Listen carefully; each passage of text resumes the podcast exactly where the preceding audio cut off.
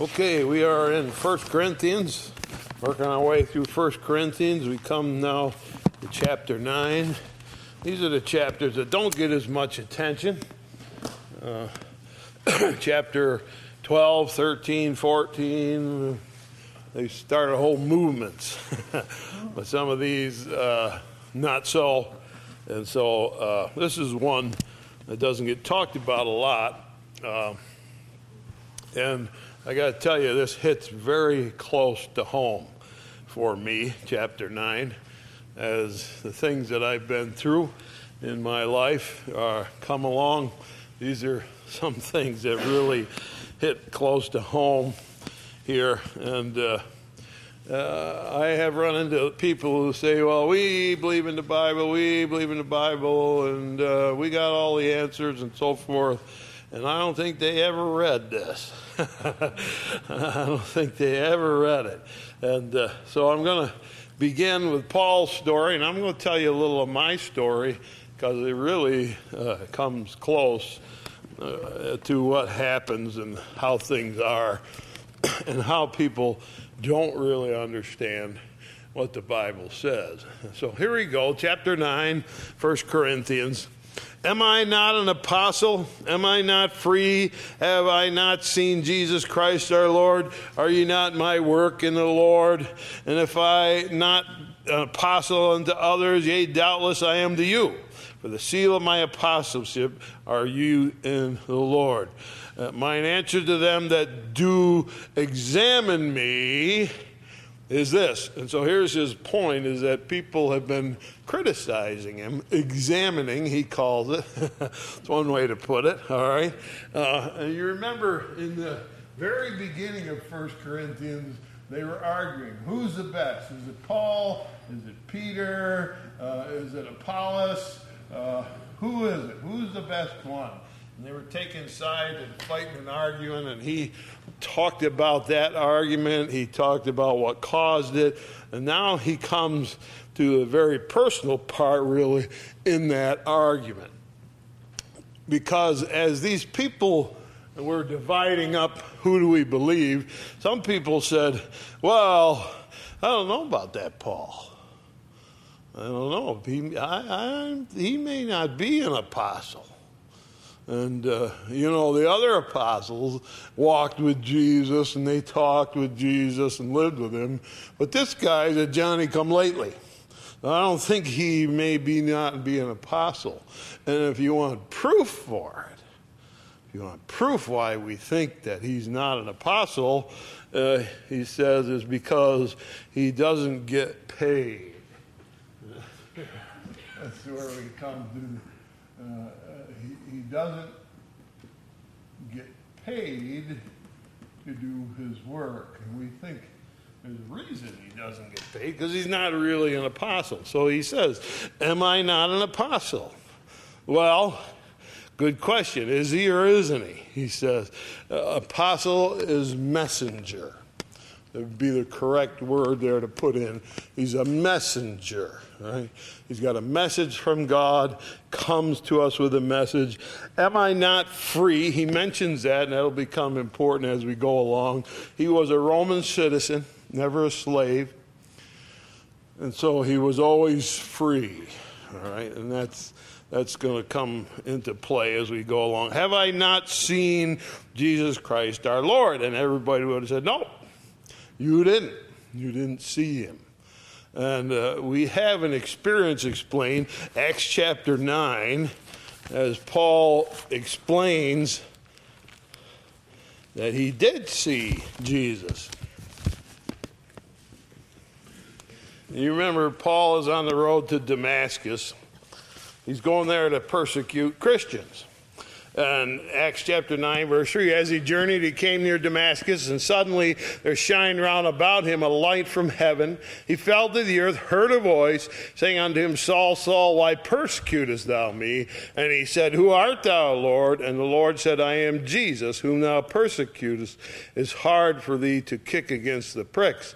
And he, trembling, astonished, said, Lord, what wilt thou have me to do? And the Lord said to him, Arise and go to the city. And so it sounds like there he just saw light, right? That's what it says. It doesn't say he saw Jesus there. Uh, but he said, People didn't hear what I said, I heard. People didn't think what I thought, what I heard. And so, over at Second Corinthians, or I'm sorry, uh, I think it's First Corinthians chapter 15. Just ahead, we're sneaking ahead a little here for a reason. 1 Corinthians chapter 15, we get this explanation. This is a very important one. It's the only one where this answer is given. 1 Corinthians 15, verse 4. That he, Jesus, was buried, he rose again the third day according to the scriptures. That he was seen of Peter, Cephas, then of the twelve on that Easter night. After that, he was seen above 500 brethren at once. That was in the mountain in Galilee, of whom the greater part remain to this present, but some are fallen asleep. After that, he was seen of James, that was his brother, then of all the apostles as they finished it up. And last of all, he was seen of me also as one born out of due time. He said, I th- almost was born too late, and I wouldn't have seen him except for he appeared to me. And that's where he appeared on the road to Damascus. And it doesn't say that when it's telling the story in Acts, but he says it now here himself I saw Jesus. And one of the requirements of being an apostle is did you ever see Jesus? Did you ever see Jesus? And he said, Yes, I did. Like I was born too late, but I still got to see him. And he appeared to him there in the road to Damascus. Right? And so, and then he said back in chapter 9, verse 1, Are you not my work in the Lord?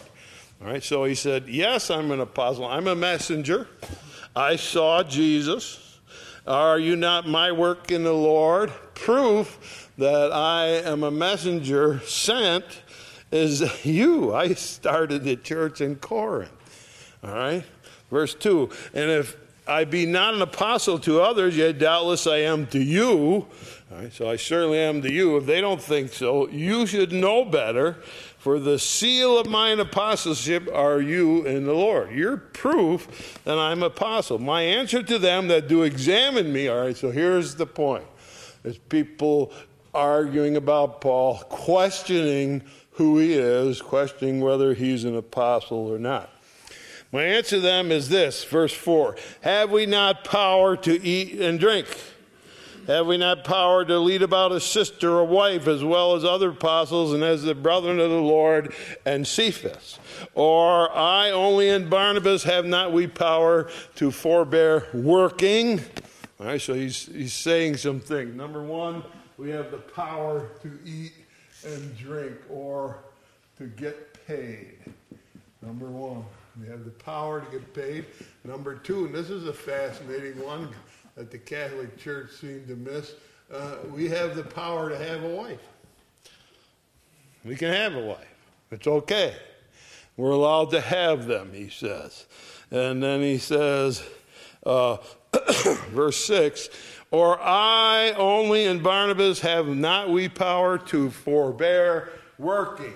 All right, so what he says is, what I do is I work to support myself.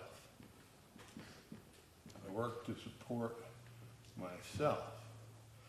He says, we have the right not to do that. We have the right to be paid.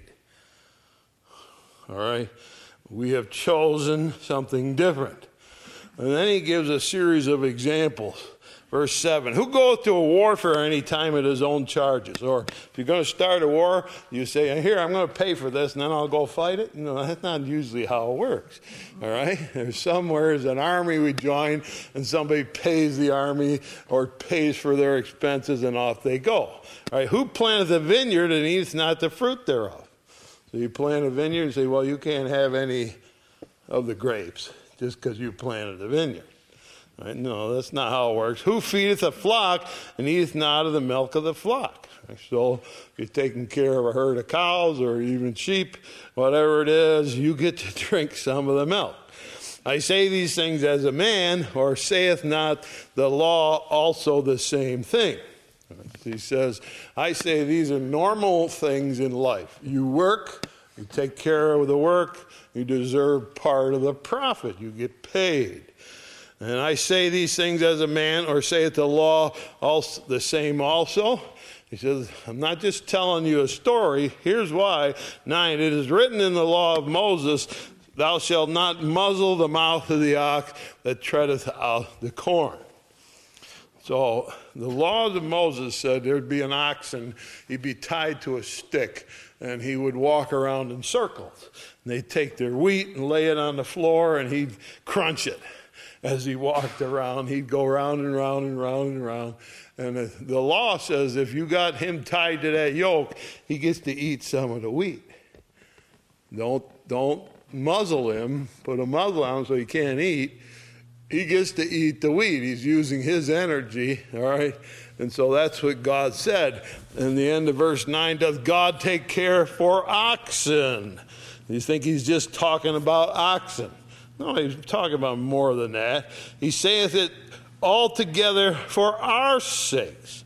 For our sakes, no doubt it is written, He that ploweth should plow in hope, he that thresheth in hope should be partaker of his hope. All right? And so he says it's natural if somebody works, you work, uh, you get paid. That's a normal thing. You work and you get paid. You plant the vineyard, you drink the the thing, drink the milk, whatever it is. Uh, he says it's a normal part of life, and God has made it that way. All right, so that if you're working, you don't say, "Oh, I got to do all this work and I get nothing." So that's not what it is. He says we work in hope that we get paid. Right? That should be kind of a normal response. Verse eleven. If we have sown unto you spiritual things, is it a great thing if we shall reap your carnal things? And he says, hey, let's think about it. So I come to you and I'm telling you about the Bible. I'm teaching you about God, teaching you about the gospel. And what do you get from that? Eternal life, right? He says, so if you give me a loaf of bread, how's that way out? You got eternal life, I got a loaf of bread. Well, I think you got the better deal. Okay? He says, oh, really, if you want to think about it, uh, I worked for you, and it's not a big deal if I get paid. Verse 12. If others be partakers of this power over you, are not we rather? Right, so he says, if other people work for you, expect to be paid, shouldn't we? Nevertheless, we have not used this power, but suffer all things lest we should hinder the gospel of Christ. So he said, We made a choice. We made a choice. Our choice was no pay. No pay. So that was our choice. And we did that for a certain reason, and he'll talk about that in a minute. But he says, Here you are arguing, saying, He's not an apostle, he doesn't even get paid. And he said, Come on. we could be paid. And if we were paid, it would be a normal thing. All right? It's kind of the natural thing. You work, you get paid. And God says that too. God says you work, you get paid. All right, but they're saying, nah, I don't think he's the guy. He's not an apostle. They don't even pay him after all. What does he do? He makes tents. So when you go get Paul and he's preaching at your church, Monday morning he's down there making tents in the marketplace, selling his tents. And they're scratching their head. I don't think he's the one. Yeah, he's the one. He said, I made a choice. And that's a choice that you can make, all right? And I've had that very response. I remember I was in uh, Falcone's electric store once. Uh, I was waiting there, and I know everybody in there at that time. this lady walked in, and I knew her. I had met her before. And she walked right up to me, standing right by the counter, and she says, So when are you ever going to be a real pastor?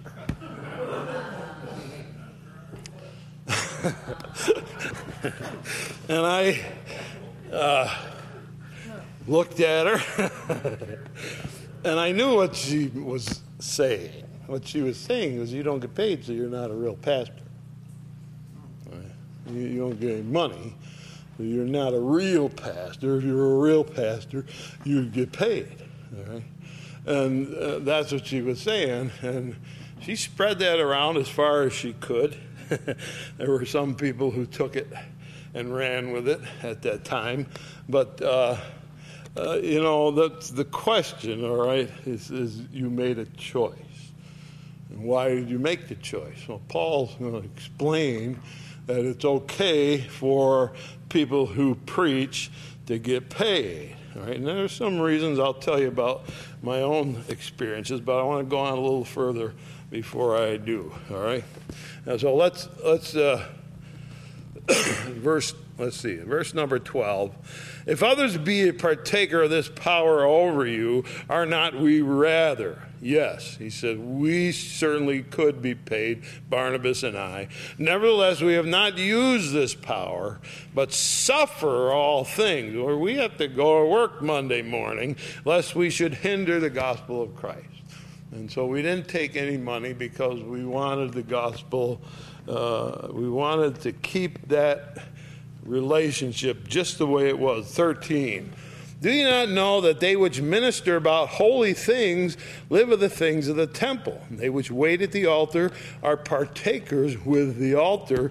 Even so hath the Lord ordained that they that preach the gospel should live of the gospel. He said, Don't you remember in the Old Testament? He said, when you went and you make a sacrifice to, to God, and you bring it in, and uh, some of them they boiled in water right, before they were going to sacrifice. They'd be boiling your lamb or whatever, your goat. And the priest had a flesh hook, they called it. Like, like a three finger, three prong thing. And they'd go in and they'd grab the hold of the back leg or whatever. and whatever he got, that was his. So he took the flesh hook. Mm-hmm. That's his. That's my offering. No, that's his. Whatever he gets on the flesh hook belongs to him. And there was a plenty of offerings that part of that went to the priest. And so he was supported by the offering. That's where he got his food. That's where he got his money. And that's why when we remember we were reading Joshua, um, when they divided up the land, the Levites didn't get any property. They were given cities where they could live, but no property. Why? Because they don't have to support themselves. The whole Old Testament system was they're going to be supported by the rest of the people. And so he says here in verse 14, even so the Lord ordained they that preach the gospel shall live with the gospel. Ministers can be paid. Same idea, all right? But I have used none of these things Neither have I written these things that it should be so done unto me. So they get to like, oh, Paul's trying to get some money now. He said, no, no, no, no, no. That's not why I'm writing this. I'm not writing this. We're better for me to die than any man should make my glorying void. Or, in other words, he says, I have made a choice not to be paid, and that choice was mine to make, all right?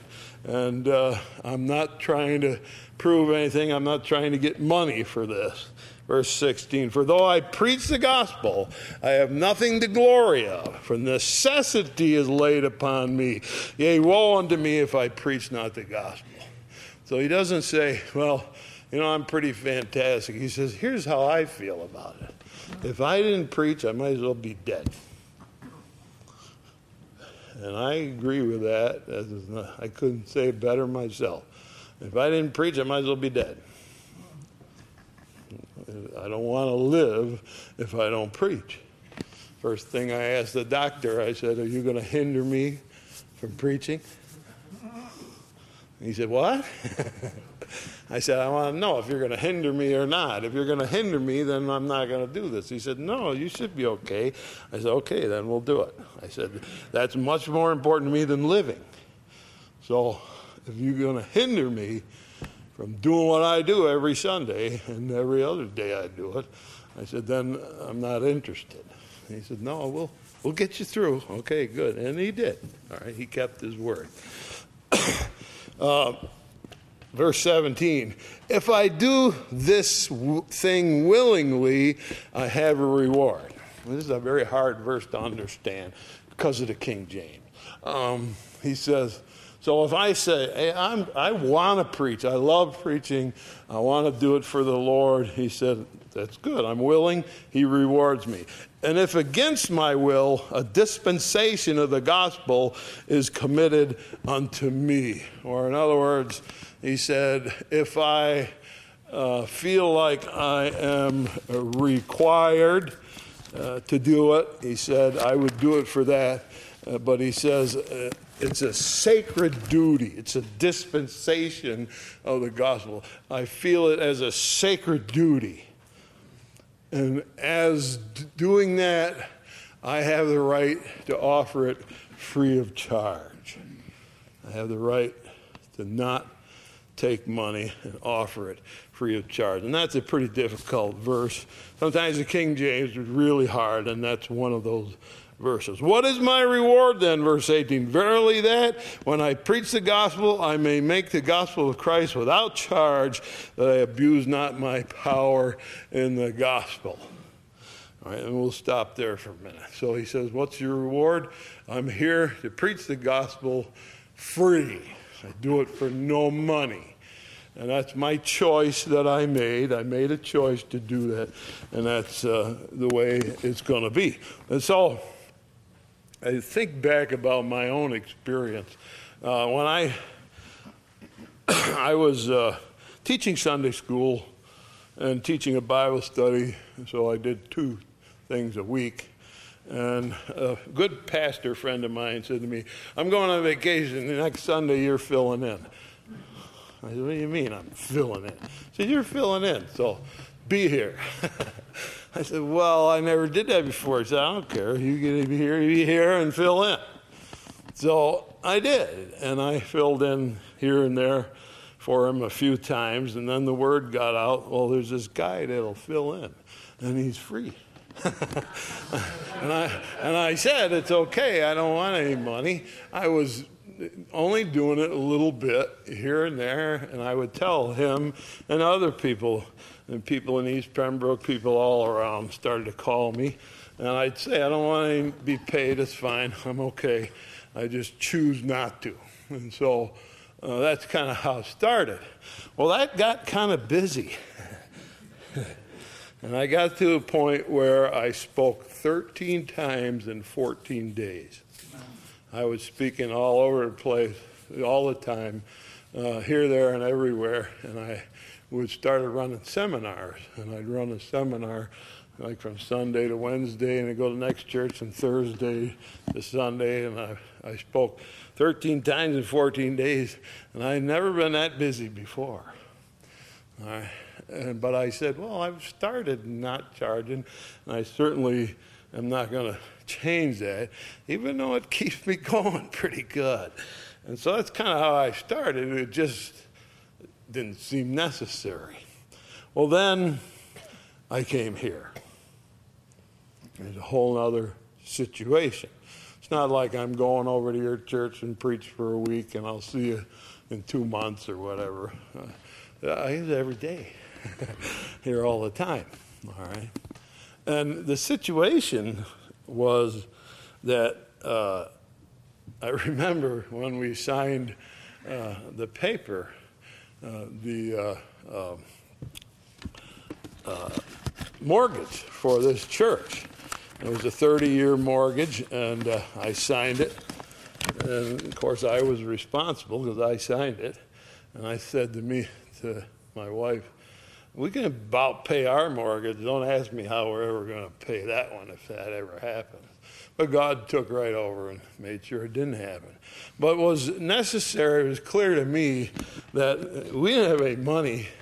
Remember the guy who gave me the mortgage said, I know somebody in your group's got money, and I didn't say anything. I didn't want to lie, you know. I said, oh, yeah, they're all loaded. No, nobody's got any money. I didn't say that. I just said, we'll be okay. We'll get through. And we, and we did. All right, but we had no money, and we certainly couldn't pay anyone. We were just scraping by, and we got enough money in the box. That same money box on the back table was sitting on my kitchen table. And the people would come to the Bible study and they put some money in the box, and we take that money and go out and buy supplies paint, plaster, plumbing, whatever. And we'd work through the week on what we had. And I remember the one time we needed to get the water running, so we needed to buy a pump. And I said, I'm just going to tell you, you're not going to have any running water unless we get a pump. That's all I said. And I uh, asked people, Are you willing, if we buy this old church, are you willing to help? So make a pledge. And so they made their pledges and threw them in the box. And I opened the first one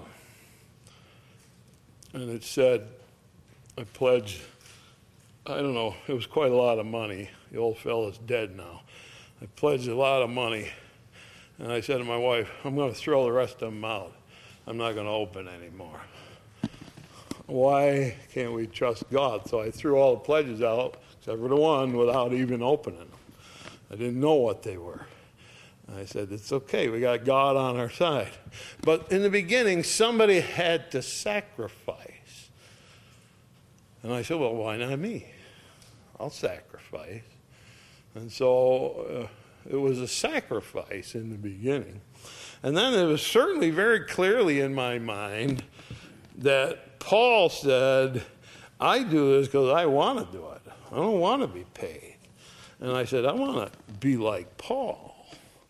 And when that lady came up and accused me of not being a real minister, I'm thinking, I am like Paul. I am like Paul. See, I mean, uh, she says you can't be a real minister unless you get paid. And so, uh, in a way, that was kind of interesting. And so I started without taking pay. My choice, my uh, present, my the way that I did it. That's the way I wanted it to be. All right, and uh, I remember uh, I was in Connecticut, and there's a church there that my grandfather helped to found, and he was dead, but uh, my uncles and aunts, some of them were in that church. And my aunt said to me, We'd really love to have you here, she said, but we can only pay you 70000 a year. I said, well, I mean, I'm not, I'm not coming for that. of course, I'm not going for that. I mean, I'm here because I want to be here. And, uh, and so i I ran into some things too in life that helped the way I think too. Uh, one of the things was clear that I had seen because I knew pastors. I was preaching all around, and I knew pastors. I knew some of them really got treated badly, very badly. Uh, they threatened his to cut his salary if they didn't like something he did. And one of the fellows, he had a family.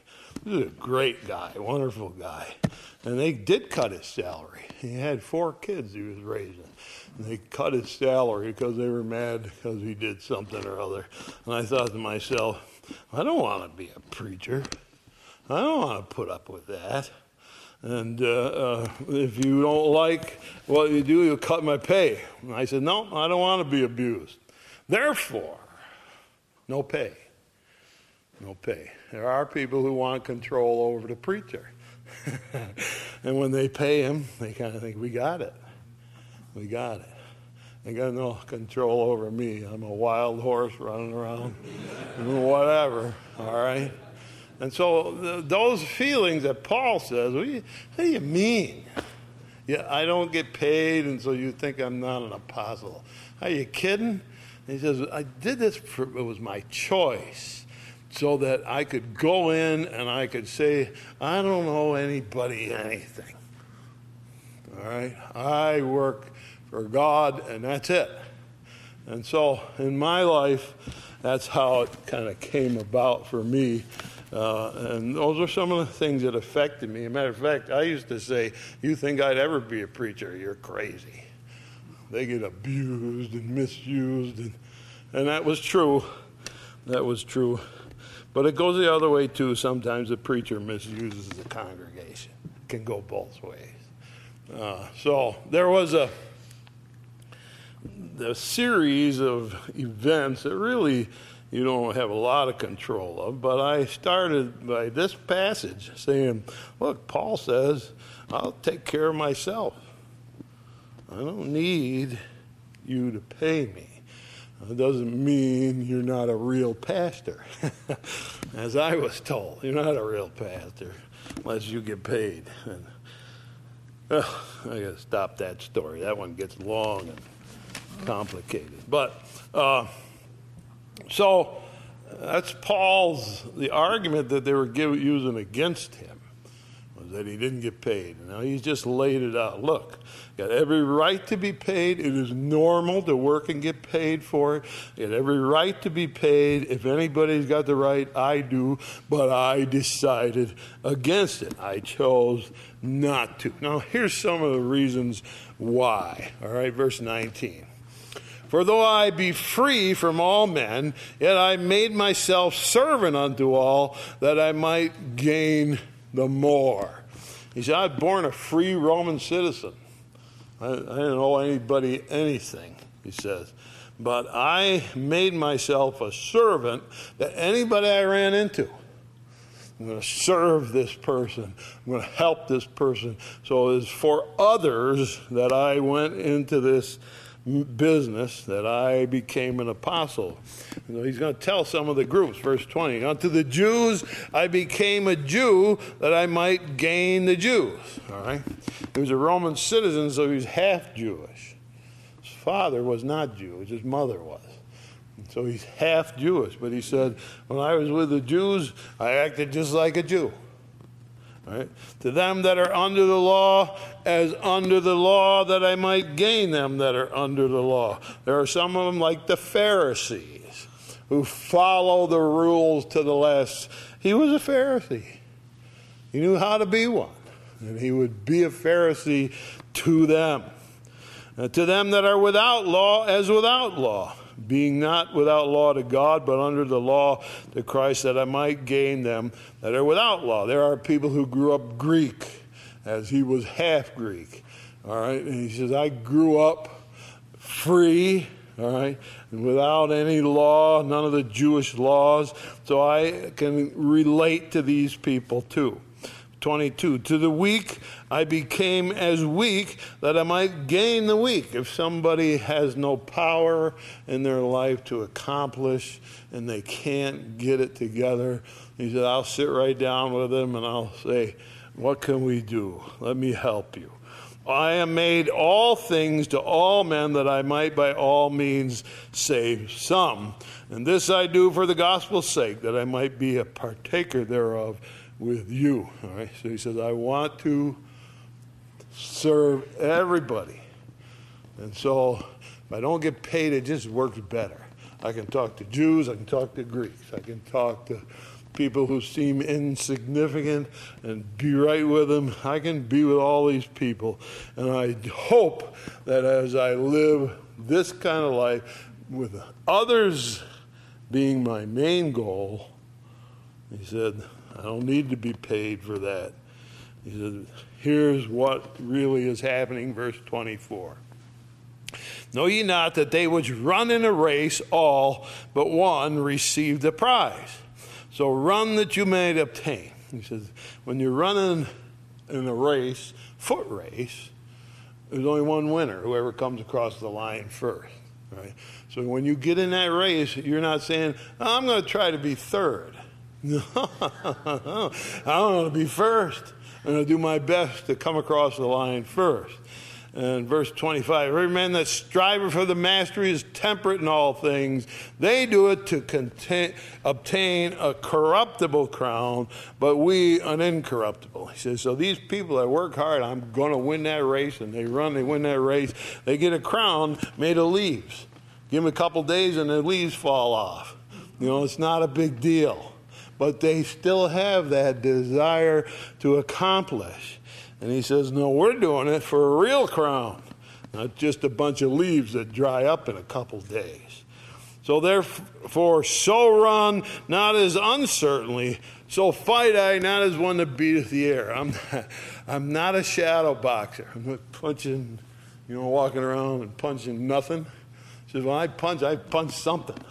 I hit somebody. We're going to fight because we're going to win. Keep my body, bring it under subjection, lest that by any means, when I have preached to others, I myself should be a castaway. I do everything in my power to keep my life right so that in my preaching to people, they can't say, who's going to listen to that nut? All right? Listen to him. He, he's not, you don't pay attention to him. No, he says, I keep my life together. I do it like I'm going to win. So that's his point of view. He says, I chose not to be paid. That was my choice. It's okay. Uh, I could be paid. I don't want to be paid. It's not my choice. All right, so chapter 9, it's a little different. Most people say, well, what's that got to do with anything? Well, if you're me, it's got something to do with it. All right, I've lived through that and experienced that. And the people who went after me uh, for that really, I'm sure, never read 1 Corinthians 9. Never. All right? It's pretty clear that Paul made a real good choice. Uh, he's defending people who get paid. And I do too. I said, people get paid, that's fine. I have chosen not to. All right, chapter 10. Moreover, brethren, I would not that you should be ignorant how that all our fathers were under the cloud and passed through the sea. All were baptized unto Moses in the cloud and the sea. All did eat the same spiritual meat, meat and all did drink uh, the same spiritual drink. And so he's now shifted gears and he says, now let's talk about privileges. Let's talk about our privileges. We got privileges as Christians. And let's go back and look at the examples given to us in the Bible. He said uh, Moses was leading these people, and they had a cloud, right? They followed uh, the cloud by day, and it turned into fire by night. That was a pretty nice privilege to have. We wish we had one now, right? Like to have a cloud. Say, wherever that cloud goes, I'm going. All right, that was, that was a good thing. He said they also walked through the Red Sea. That was a privilege. When they came to the Red Sea and they were blocked, Moses holds his staff over the Red Sea. The Red Sea opens and they can walk right straight across. It's a lane, it's a highway to them. All right? When Pharaoh's army went in there, it was a death trap. He said, We had the privilege of the Red Sea being a highway.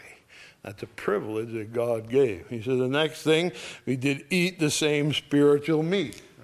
Every day we went out and we picked up these seeds off the ground that you could grind and make flour and make bread. And he said it tasted, it said, like bread made with light oil. It was good. And we got it every day for 40 years. And God was providing for it. That was a privilege. And he said they all drank uh, from the rock. All right. Remember, they had water. Moses struck the rock, and out of the rock came a river. And they got over a million strong, plus thousands and thousands of herds and flocks. And when that river broke, it wasn't some little stream running down through. It was a, like a Mississippi rushing out of the ground and coming down through the desert. It's pretty remarkable, right? So we had these privileges and he says, verse 4 And all did drink of the same spiritual drink, for they drank of that spiritual rock which followed them, and that rock was Christ. All right, so in other words, God, Christ, was providing all of these things. Right? He helped all those things so that we had these privileges. Okay? But, verse 5, with many of them God was not well pleased, for they were overthrown in the wilderness. So All these people had all these advantages and all these privileges. And God looked at their response to that, and instead of being grateful, what did they do? What's the word? Complain. Good, you learned that one good, didn't you? Complain. They complain and complain. All right? So, verse 6. Now, these things were our examples to the intent that we should not lust after the evil things as they also lusted. So, we are learning a lesson on how to view life and how to understand the privileges that God gives us and make sure we don't slight them and complain about those things, he said. And so there's a reason those are written down in uh, Exodus and Leviticus and Numbers and Deuteronomy. They're written there, he said, for us, so that we would learn a lesson. You have privileges. You have a lot of privileges as Christians. He says, make sure you don't do what they did. Verse 7 Neither be idolaters as some of them, it is written, the people sat down to eat and drink and rose up to play. Right? Remember, they said to Aaron, uh, Make us a golden calf. We want a golden calf. And so they worshiped that calf. What did they say? This is the God brought us out of Egypt. What's the next thing? Let us not commit fornication, as some of them committed and fell in one day, three and twenty thousand. That's a lot of people. 23,000 people died uh, from uh, sexual sin. The camp all of a sudden went nuts one day, and God said, Oh, we're going to turn it into a plague. 23,000 of them died in one day from sexual sins. Ooh. I guess you better not mess around. Verse 9 Neither let us tempt Christ, as some of them also tempted and were destroyed of serpents. That was one of the things. God sent snakes in. Uh, verse 9 Neither murmur ye, that's a complainer, as some of them complained and were destroyed of the destroyer. All right, the ground opened up under a whole bunch of them. Uh, matter of fact, Moses said, Everybody get away from those people. Everybody backed up, back up more, and they backed up more, and then the ground went whoosh, whoosh, and they were all gone just like that. You'd think somebody would have got the point by then, right? You'd think they said, Man, this God is not somebody to be trifled with. All right? But they did it. Verse 11. Now, all these things happened to them for examples. That's for us. They're written for our admonition upon whom the ends of the world are come. You got to be careful. Therefore, let him that thinketh he standeth take heed lest he fall. You think you got it together? No, no, no, no. Don't ever think I got it all figured out. I know what's going. Don't be careful. All right, now, here's the help that's promised. Verse 13. In this verse, you've heard before. There hath no temptation taken you, but such as common to man. God is faithful, who will not suffer you be tempted above that you are able, but will with the temptation also make a way to escape, that you may be able to bear it. That's a wonderful thing. Here's one of your privileges. Let's add one of your privileges. There's a way of escape. God can help you find a way to get through, and you need to pay attention to God. Make sure He's you're talking to Him. Verse 14. Therefore, my dearly beloved, flee from idolatry. I speak as to wise men, judge ye what I say. The cup of blessing which we bless, is it not the communion of the blood of Christ? The bread which we break, is it not the communion of the body of Christ? For we, being many, are one bread and one body. We are all partakers of that one bread. He says, in the Christian world, here's what we've got. We got this communion where we eat bread together, drink bread together. We're all in one group, one body, he says. We're being cared for for that. 18, behold, Israel after the flesh are not they which eat of the sacrifices partakers of the altar? What I say then, that the idol is anything, or that which is offered and sacrificed to idol is anything? This is the argument we talked about last week. Remember meat made to idols in the marketplace? They didn't know what to do with it. Here he's going to give them some important steps. Verse 20. I say that the things which the Gentiles sacrifice, they sacrifice the devils, not the God. I would not you should have fellowship with the devils. And so, if your neighbor down there is an idol worshiper, he says, Hey, come on down, we're having a barbecue. I'm going to sacrifice this cow uh, to whoever, uh, Apollos or whoever it is, and uh, I'm going to sacrifice him to my God, and we're all going to gather around and, and be happy about our God uh, Paul says, don't go to that dinner. Stay home. And that's their attitude. Don't go there. You cannot, 21, drink the cup of the Lord and the cup of devils. Cannot be partakers of the Lord's table and of the table of the devils. So he says, people are honoring something that we know is wrong don't go there. Do we provoke the Lord to jealousy? Are we stronger than He? All right. Now, here's something you heard before 23. All things are lawful for me, but all things are not expedient. Where do we hear that? What's the principle? Six, eight, ten. Back in six, it was, what do I do? Well, all things are lawful. You can do what you want, but all things are not wise, and I will not be brought under the power of any of those things. All right? 24. Let no man seek his own, but every man another's wealth. Whatsoever is sold in the shambles, that's the marketplace, that eat, asking no question for conscience sake, for the, the earth is the Lord's and the fullness thereof. So if you go to the marketplace, don't say, Was this offered to an idol? Just buy it and eat it. And remember, everything belongs to God in the long run. It's all God's anyway. All right? And we have the psalm where it says, What? He owns the cattle on a thousand hills. And the wealth in every mine we used to sing. He owns the rivers and the rocks and rills, the sun and stars that shine. All right, and so he it's all his.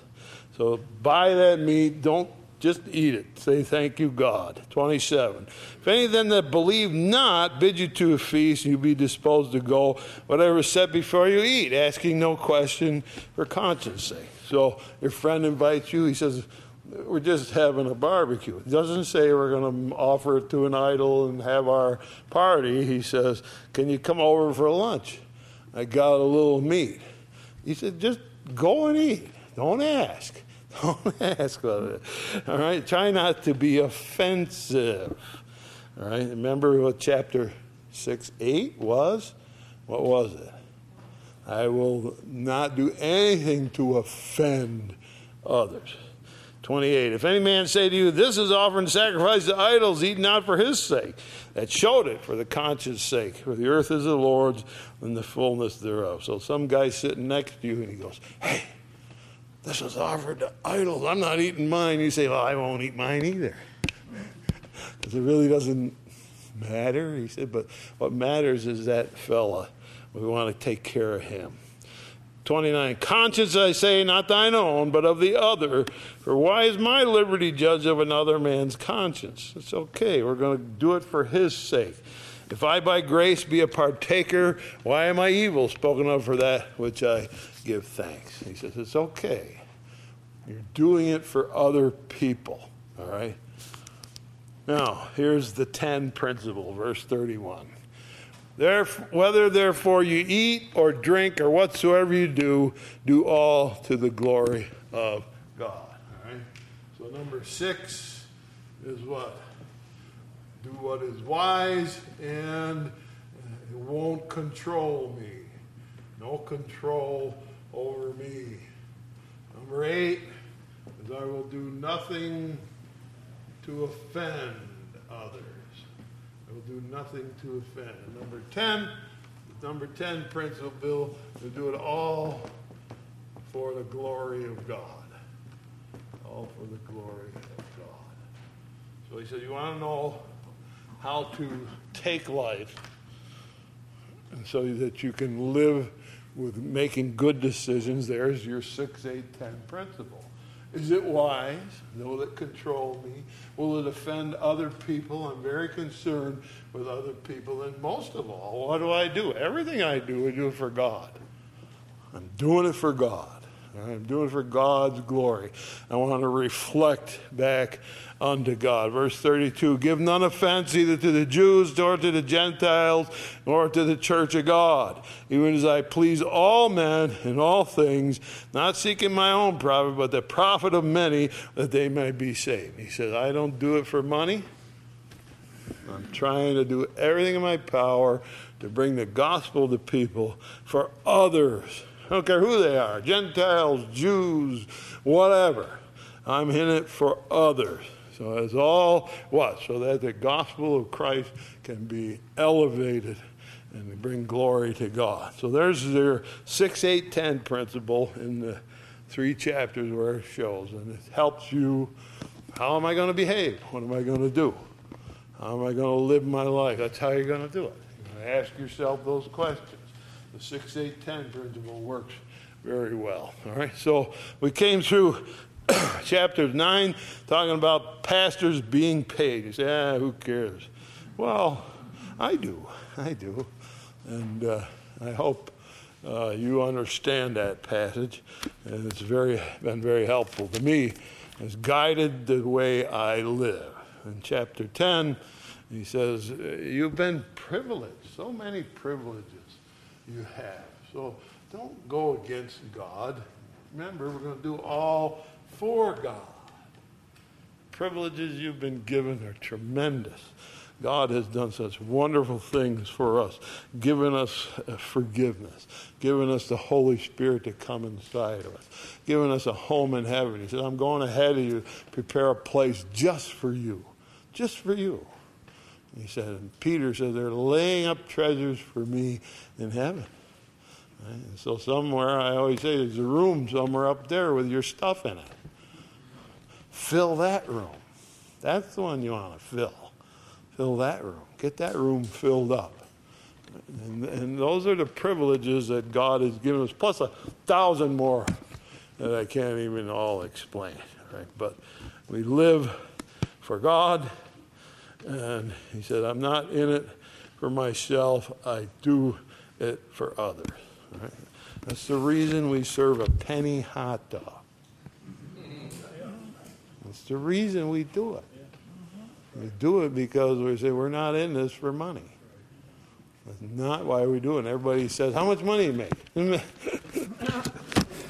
well, we lose a lot of money. No, we don't lose anything. We're investing in the kingdom. All right, so we do it for that. And I told you about the lady who said, I finally figured out East Shelby. They take all them pennies, that's hundreds of them, and they find that one from 1909 and they trade it in and they get all their money back. Well, we ain't found that one yet. All right?